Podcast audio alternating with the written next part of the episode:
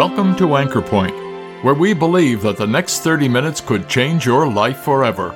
So join us to consider the greatest message ever heard, the good news of the gospel, as well as sound scriptural teaching for believers, all based on the Word of God, the anchor for our souls.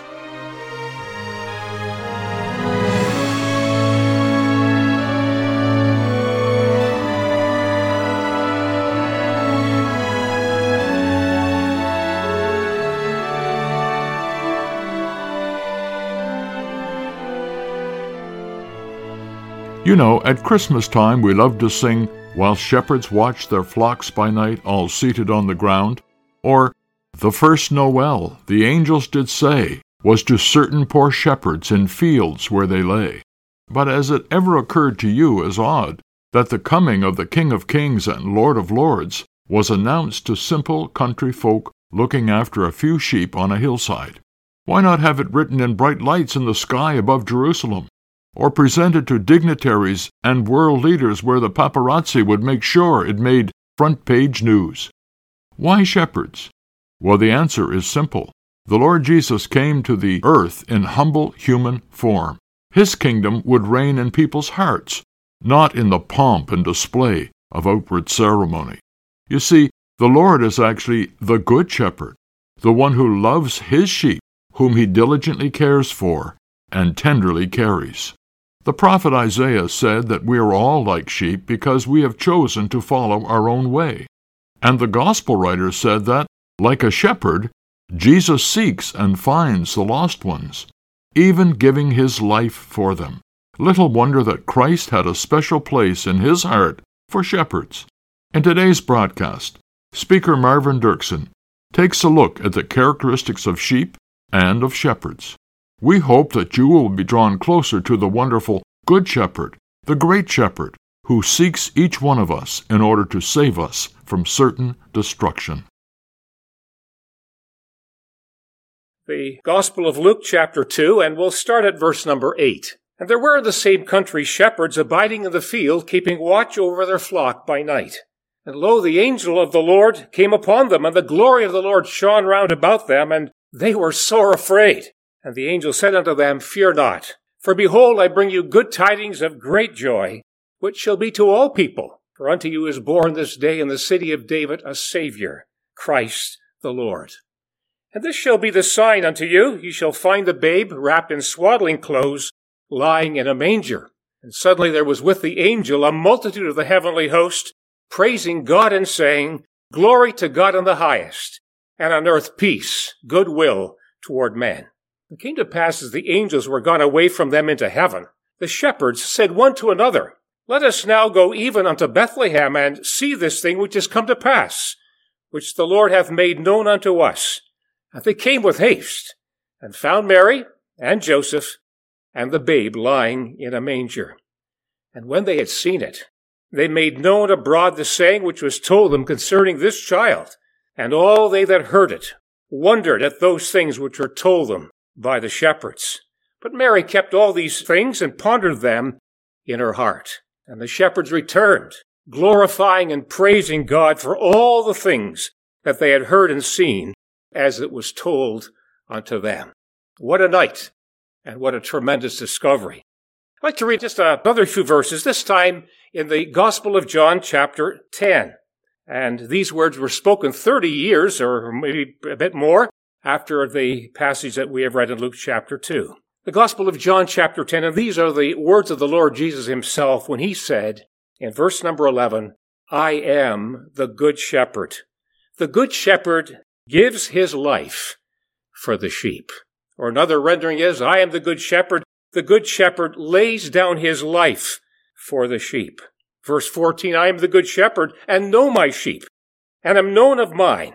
As the Father knoweth me, even so know I the Father, and I lay down my life for the sheep. Just down the chapter, verse number 27. Again, the words of the Lord Jesus, where he says, My sheep hear my voice, and I know them, and they follow me, and I give unto them eternal life, and they shall never perish, neither shall any man pluck them out of my hand. Great truth, isn't it? It's very clear from our understanding of shepherds, even in today's terms, that they don't rank too high on the ladder in society. They certainly don't measure up to boardroom standards. They are not the movers and the shakers in society, and they're certainly not known for their wealth and for their power. In fact, I wonder, can you even name one shepherd that has affected the course of history in a very meaningful way? I think most of us would draw a blank at that. We can think of diplomats and inventors and military generals and people in high places that have affected history, but shepherds? Not really. In fact, you know, right from the very start of our Bible and from the start of history, shepherds have been despised and looked down upon. It's the idea that, well, he's just a shepherd. He hasn't amounted to very much. In fact, the very first shepherd that's found in the Bible was a man by the name of Abel. Abel was a keeper of sheep, a shepherd, and yet he was murdered by his brother Cain.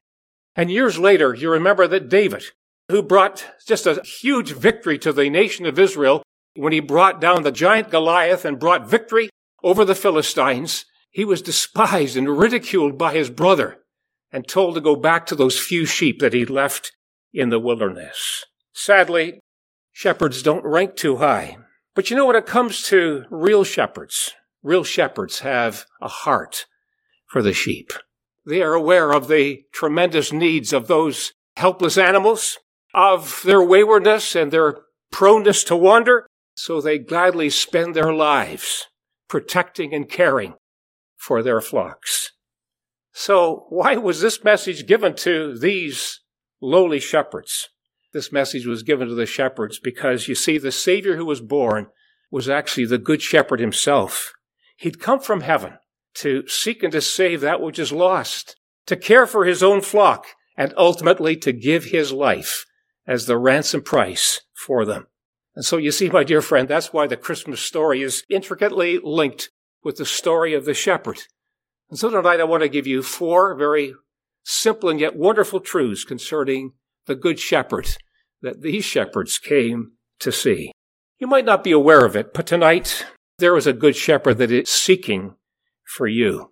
Luke chapter 15 is a very wonderful chapter of stories that the Lord Jesus told, and one of the stories includes the account of a shepherd who had a hundred sheep. But a moment came when he realized that one sheep was missing. One sheep was lost. And that shepherd could have rationalized and said, well, I, have got 99. I'm not going to bother with one. But that, of course, is not the heart of a real shepherd. No, that shepherd left the flock and he went out into the wilderness to look for that one lost sheep. And the Bible says he sought for that sheep until he found it. How far he went, how long it took, what dangers and costs he embraced, we are not told. But a moment came when he found that sheep, when he lifted up on his shoulders. And tonight I want to tell you that the Christmas story concerns this same truth, that there is a shepherd who has come into this world to seek and to save that which is lost. I wonder, do you understand that the shepherd is seeking for you personally? You say, why would he be seeking for me? What would be the reason? Well, let me tell you very simply that he's seeking for you, and he, thank God he was seeking for me because we were not seeking him. Have you ever thought about your need of the shepherd? Have you ever discovered that you're lost? I'm afraid an awful lot of people are content with their life, just moving on day by day, and they're unaware of their great need of being found by the shepherd. You know, the book of Romans, chapter 3, is an x ray that God gives of the human race, of every single one of us, no exceptions. And the Bible says there is none that seek after God. They are all gone out of the way. In fact, there was a verse that I read in the need for salvation. And I remember reading Isaiah chapter 53 and verse 6. And I read these words, all we like sheep have gone astray. We have turned everyone to his own way. And I thought to myself, that x-ray, that statement, that verdict is absolutely true of me. I was lost. And you know, sheep are prone to wander. Sheep are stubborn animals, aren't they? Sheep love to go their own way and they're unaware of the danger along the journey. And tonight there is a shepherd and he's seeking for you because you are sadly not seeking for him. But there's another reason why the good shepherd is seeking. He's seeking because he knows where you are. He knows the direction that you're going and he knows where that road is going to lead. You see, our sin has put us on the wrong road. Our independence of God has made us rebels with a determination to go our own way. And this road is ultimately going to lead us to the judgment for our sin. The Bible says so plainly in Romans chapter 6 verse 23, the wages of sin is death. And if you're to read in the book of Proverbs chapter 14 verse 12, you'd read these words, there is a way that seems right to a person. And there's lots of those ways, aren't there? There is a way that seems right to a person, but the end thereof are the ways of death. It's tragic to be on the wrong road because you see, our existence does not end at death, does not end at the grave. There are eternal destinies ahead of every single one of us. And I need to tell you tonight that there's a real heaven for those that have been found by the shepherd. And yes, there's a real hell for those that resist him, who neglect him, who reject him. And that's why this good shepherd is concerned about each one of us. He's looking for us because he knows exactly where we are and what direction we're going. But there's another reason why the Good Shepherd is seeking for us. He's seeking for us because he loves us, because we have eternal value in his heart. You see, we were made for more than just the empty bubbles of pleasure. We were made for more than the unsatisfying riches that money will bring. Someone said one time that money will buy everything except happiness and peace, and money will take you everywhere except heaven. We were made for more than the empty accolades of success and fortune. We were made by God that we might know Him, that we might enjoy Him, that we might serve Him, and yes, that we might be in His presence forever. I remember years ago of a gentleman coming into a gospel series that we're having in the state of New Hampshire in the northeast part of the United States. We were actually preaching in a gospel tent, and so many times every audience was different. And on this particular night, there was a gentleman that came in. I'd never seen him before. He'd never been there before. It was interesting to watch his response because he listened with real interest. There were smiles on his face from time to time, and I just thought to myself, this man understands what's being said. So at the close of the meeting, when we were shaking hands at the door, I just asked him, I said, um, Are you saved? He said, Yes, I am. And so I just went on and I said, No, how were you saved? And where were you saved? And when were you saved? And with that, his face lit up and he says, You might not believe this, but he says, I was saved in the bathroom of a Greyhound bus heading west. Well, I says, I've never heard that one before, and so tell me about it. And to make a long story short, this was a man that had grown up under the sound of the gospel, the Bible, but he had no time for it. And so, in his youth, late teens, early twenties, he decided that he would get clear of it. And so he left the Midwest and he went to the West Coast of the United States. But interestingly, the place where he got employment had a Christian employer, a Christian boss. And before long, that Christian gentleman spoke to the new employee about salvation. And he thought to himself, here it is again. Short time after that, he decided that he would leave and he'd go to the southeast corner of the United States. And wouldn't you know, the very same thing happened. There was a Christian employee, a fellow worker that was a Christian, and he began to speak to him about the joy of salvation and he asked him, Are you saved? And so he was soon tired of that and he came back to the Midwest and the same thing happened. So he says, I'm going to try it again. And he got on a Greyhound bus. And as they were bumping along the road heading west, he went back to the little lavatory, the little bathroom. And when he closed the door on the little basin, he saw some gospel papers. And it just dawned upon him. It came crashing down upon him. He says, I can't outrun God. God is looking for me. And right there in that bathroom, he received Christ, was saved, rescued. The Good Shepherd had sought for him and had found him. I wonder, do you have such a moment? Have you ever understood that the Son of Man, the Good Shepherd, is seeking for me because he desires that we might be saved? But I need to tell you that there's another tremendous truth that we have read of. The Good Shepherd not only seeks for lost sheep, but the Good Shepherd has sacrificed everything that we might be saved. I think those shepherds on that Bethlehem hillside would have understood a little of the cost of being shepherds, of tending night and day with regard to these animals. But we have read a statement in John chapter 10 that astounds me. The Lord Jesus himself could say, I am the good shepherd. The good shepherd lays down his life for the sheep. That amazes me. Because you see, it doesn't say, I'm the good shepherd. The good shepherd gives his life for other shepherds. I would understand that one. There's equality there. But a shepherd giving his life for sheep? What a huge difference between shepherd and sheep. What a huge difference between the mighty God, the Holy One, and sinners that are determined to go their own way. And yet that's exactly what he said. And my dear friend, that's exactly what he did. He'd come to deal with our sin, but the cost of dealing with our sin involved blood and death and a sacrifice. And there upon a cross, yes, not Bethlehem now, but outside of the city of Jerusalem, on a hill called Golgotha, Calvary, the Good Shepherd allowed men to nail his hands and feet, to be lifted up and laughed at and scorned. But there came a moment when the judgment for our sin fell upon the Good Shepherd. And it was there that he paid for our sins. He addressed our debt. He embraced the mighty gulf that separated us from God.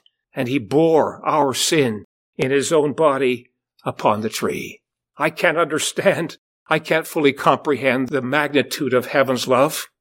And yet when I come to Calvary, the cross, I'm made aware that there was a good shepherd and willingly and knowingly and voluntarily, he stepped into the fire of God's righteous judgment because of our sin, not his own, because of our sin, that we might be rescued, that we might be saved, that we might be brought out of condemnation, and that we might be brought into his flock and into his family.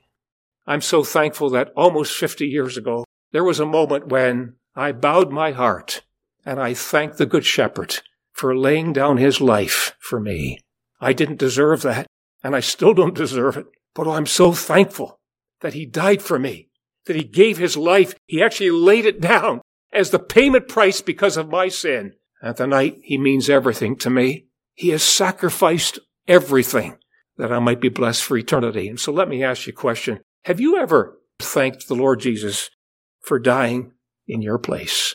for taking your sins upon him and suffering for them, for paying the ultimate price because of your sin. You know, as believers, many times we love to sing, bearing shame and scoffing rude.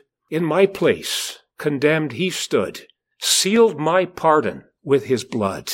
Hallelujah. What a savior. Oh, my dear friend, he's worth knowing. But I need to tell you very quickly now that the good shepherd not only seeks, he's looking for you. He's looking for you right now.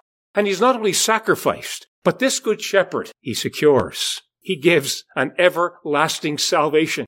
And the words that we have read in John chapter 10 verse 27 are thrilling. He says, My sheep hear my voice, and I know them, and they follow me, and I give unto them eternal life, and they shall never perish. That's wonderful truth. That's reassuring truth. That makes an individual secure. And that's why I love the end of the story that we already referred to in Luke chapter 15, where that good shepherd left and went after that one sheep that was lost. And he looked for that one sheep until he found it. And when he found that sheep, he didn't give it a good kick and tell it to get home. Oh no. No, that loving shepherd reached down and picked up that lost, helpless animal and he put it on his shoulders and he brought it home. You see, the shoulders are a place of security, place of strength, a place of assurance, a place of safety. And you know, that's just a little picture, just a little reminder of where every believer in the Lord Jesus is found in pictorial form. We're on his shoulders. We're in a place of absolute strength and security. You see, the salvation that God desires to give to you is not here one moment and gone the next. No, he says, I give unto them eternal life, and they shall never perish. I'm so glad that I'm booked through for heaven, not because of what I do, not because of who I am. My dear friend, I have eternal life because of the matchless worth of the Good Shepherd, our Lord Jesus Christ. But I'm going to close because this Good Shepherd, he satisfies. There's many people and they have read and they love Psalm 23. It's one of the most loved Psalms, I think, likely in the Bible, written by David, himself a shepherd. But you remember how he begins that lovely psalm? He says, The Lord is my shepherd. How personal. I shall not want. And tonight I can tell you that this good shepherd that David knew and that David wrote about is the very one who provides salvation, who gives the peace of knowing that my sins are forgiven. He guides us and feeds us and restores us. He guarantees his presence all along the journey of life, even if it's in the valley of sorrow and the valley of death. And he gives us the absolute assurance that he's going to bring us home. In fact, David says, I shall dwell in the house of the Lord forever. He's worth knowing. And that's why tonight, as you think of the shepherd that came, he came all the way from heaven that we might be rescued, that we might be saved. And tonight, if you don't know the Good Shepherd, I trust that you'll receive him as your personal Savior. You know, there's an old story but it's a true one that is very touching in many ways. Occurred on December the 24th, 1875, and on that night there was a steamboat that was moving up the Delaware River in the state of Pennsylvania. Among the many passengers that were on that steamer was a man by the name of Ira Sankey. And Ira Sankey was a very well-known gospel singer. So when the passengers understood that Ira was aboard, they came to him and they said, Ira, would you sing for us? So Ira wondered, what do I sing? That was Christmas Eve. Christmas Eve, December 24th, 1875. And he thought, likely a Christmas carol would be appropriate, be the obvious choice. But somehow he felt compelled to, to sing a different hymn. And so he began to sing, and this is what he sang. Savior, like a shepherd lead us. Much we need thy tender care. In thy pleasant pastures feed us, for our use thy folds prepare. Blessed Jesus, blessed Jesus, thou hast bought us. Thine we are. Blessed Jesus, blessed Jesus, thou hast bought us. Thine we are. He went on to the next verse. Thou hast promised to receive us, poor and sinful though we be. Thou hast mercy to relieve us, grace to cleanse, and power to free. Blessed Jesus, blessed Jesus, early let us turn to thee. Blessed Jesus, blessed Jesus, early let us turn to thee. When he finished that hymn, there was a man that came up alongside of him and he said, Sir, he's, I, I've been wondering, were you ever in the Union Army? Now, the Civil War had raged from, I think, 1861 to 1865 or in that whereabouts. And so Ira Sankey said, Yes, sir. He says, I enlisted actually in 1860. Well, the other gentleman continued. He says, I was in the Confederate Army on the other side. And on one moonlit night, I spied a Union soldier standing alone in the darkness keeping guard. I raised my rifle, but before I pulled the trigger to take that man's life, the man began to sing. I thought to myself, he said, that let him sing, let him finish, and then I'll pull the trigger. But he said, Sir, the hymn that was sung was this one that you've just sung. Savior, like a shepherd, lead us. Much we need thy tender care. In thy pleasant pastures feed us.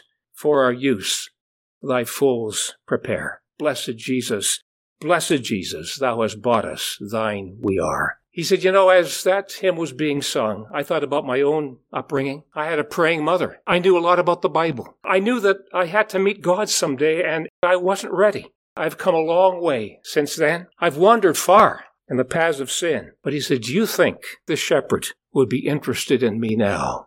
Perhaps you're wondering the same thing. Is this shepherd interested in you? Let me tell you, absolutely yes. That's why he came. You are in view. And tonight I trust that you'll understand that there is one who is seeking for you that he might bless you, that he might bring you out of the emptiness of your sin and the condemnation that's following you and give you everlasting life. Receive him as your very own and come into the great blessing of eternal life.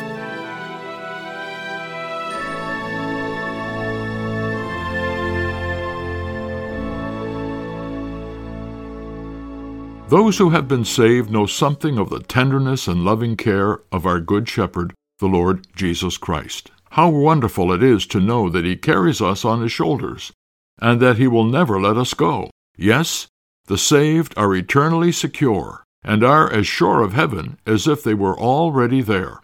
Have you ever stopped your wandering and allowed this Good Shepherd to find you? Are you one of His flock? May you become so this Christmas. If this or any of our Bible messages here at Anchor Point has made you aware of God's interest in you, or if you'd like some literature or a visit that would help you understand these important truths, why don't you drop us a line at anchorpointradio at gmail.com? We'd love to hear from you. We're glad you were able to join us at Anchor Point today. Anchor Point is sponsored by believers in Christ who are meeting at various gospel halls. Each of these Christian assemblies holds gospel services every Sunday as well as other meetings such as regular prayer and Bible studies throughout the week. If you've been challenged by today's message and would like to know more about the truth of the gospel, or of gathering unto the name of the Lord Jesus Christ following New Testament principles, take a look at our Anchor Point website at anchorpointradio.com. There you will find more information as well as the location, programs, and meeting schedules for the gathering center nearest you. My name is Glenn Todd. Thank you once again for listening, and we invite you to join us again next week at the same time for Anchor Point, where we believe that Christ alone is the anchor for the soul.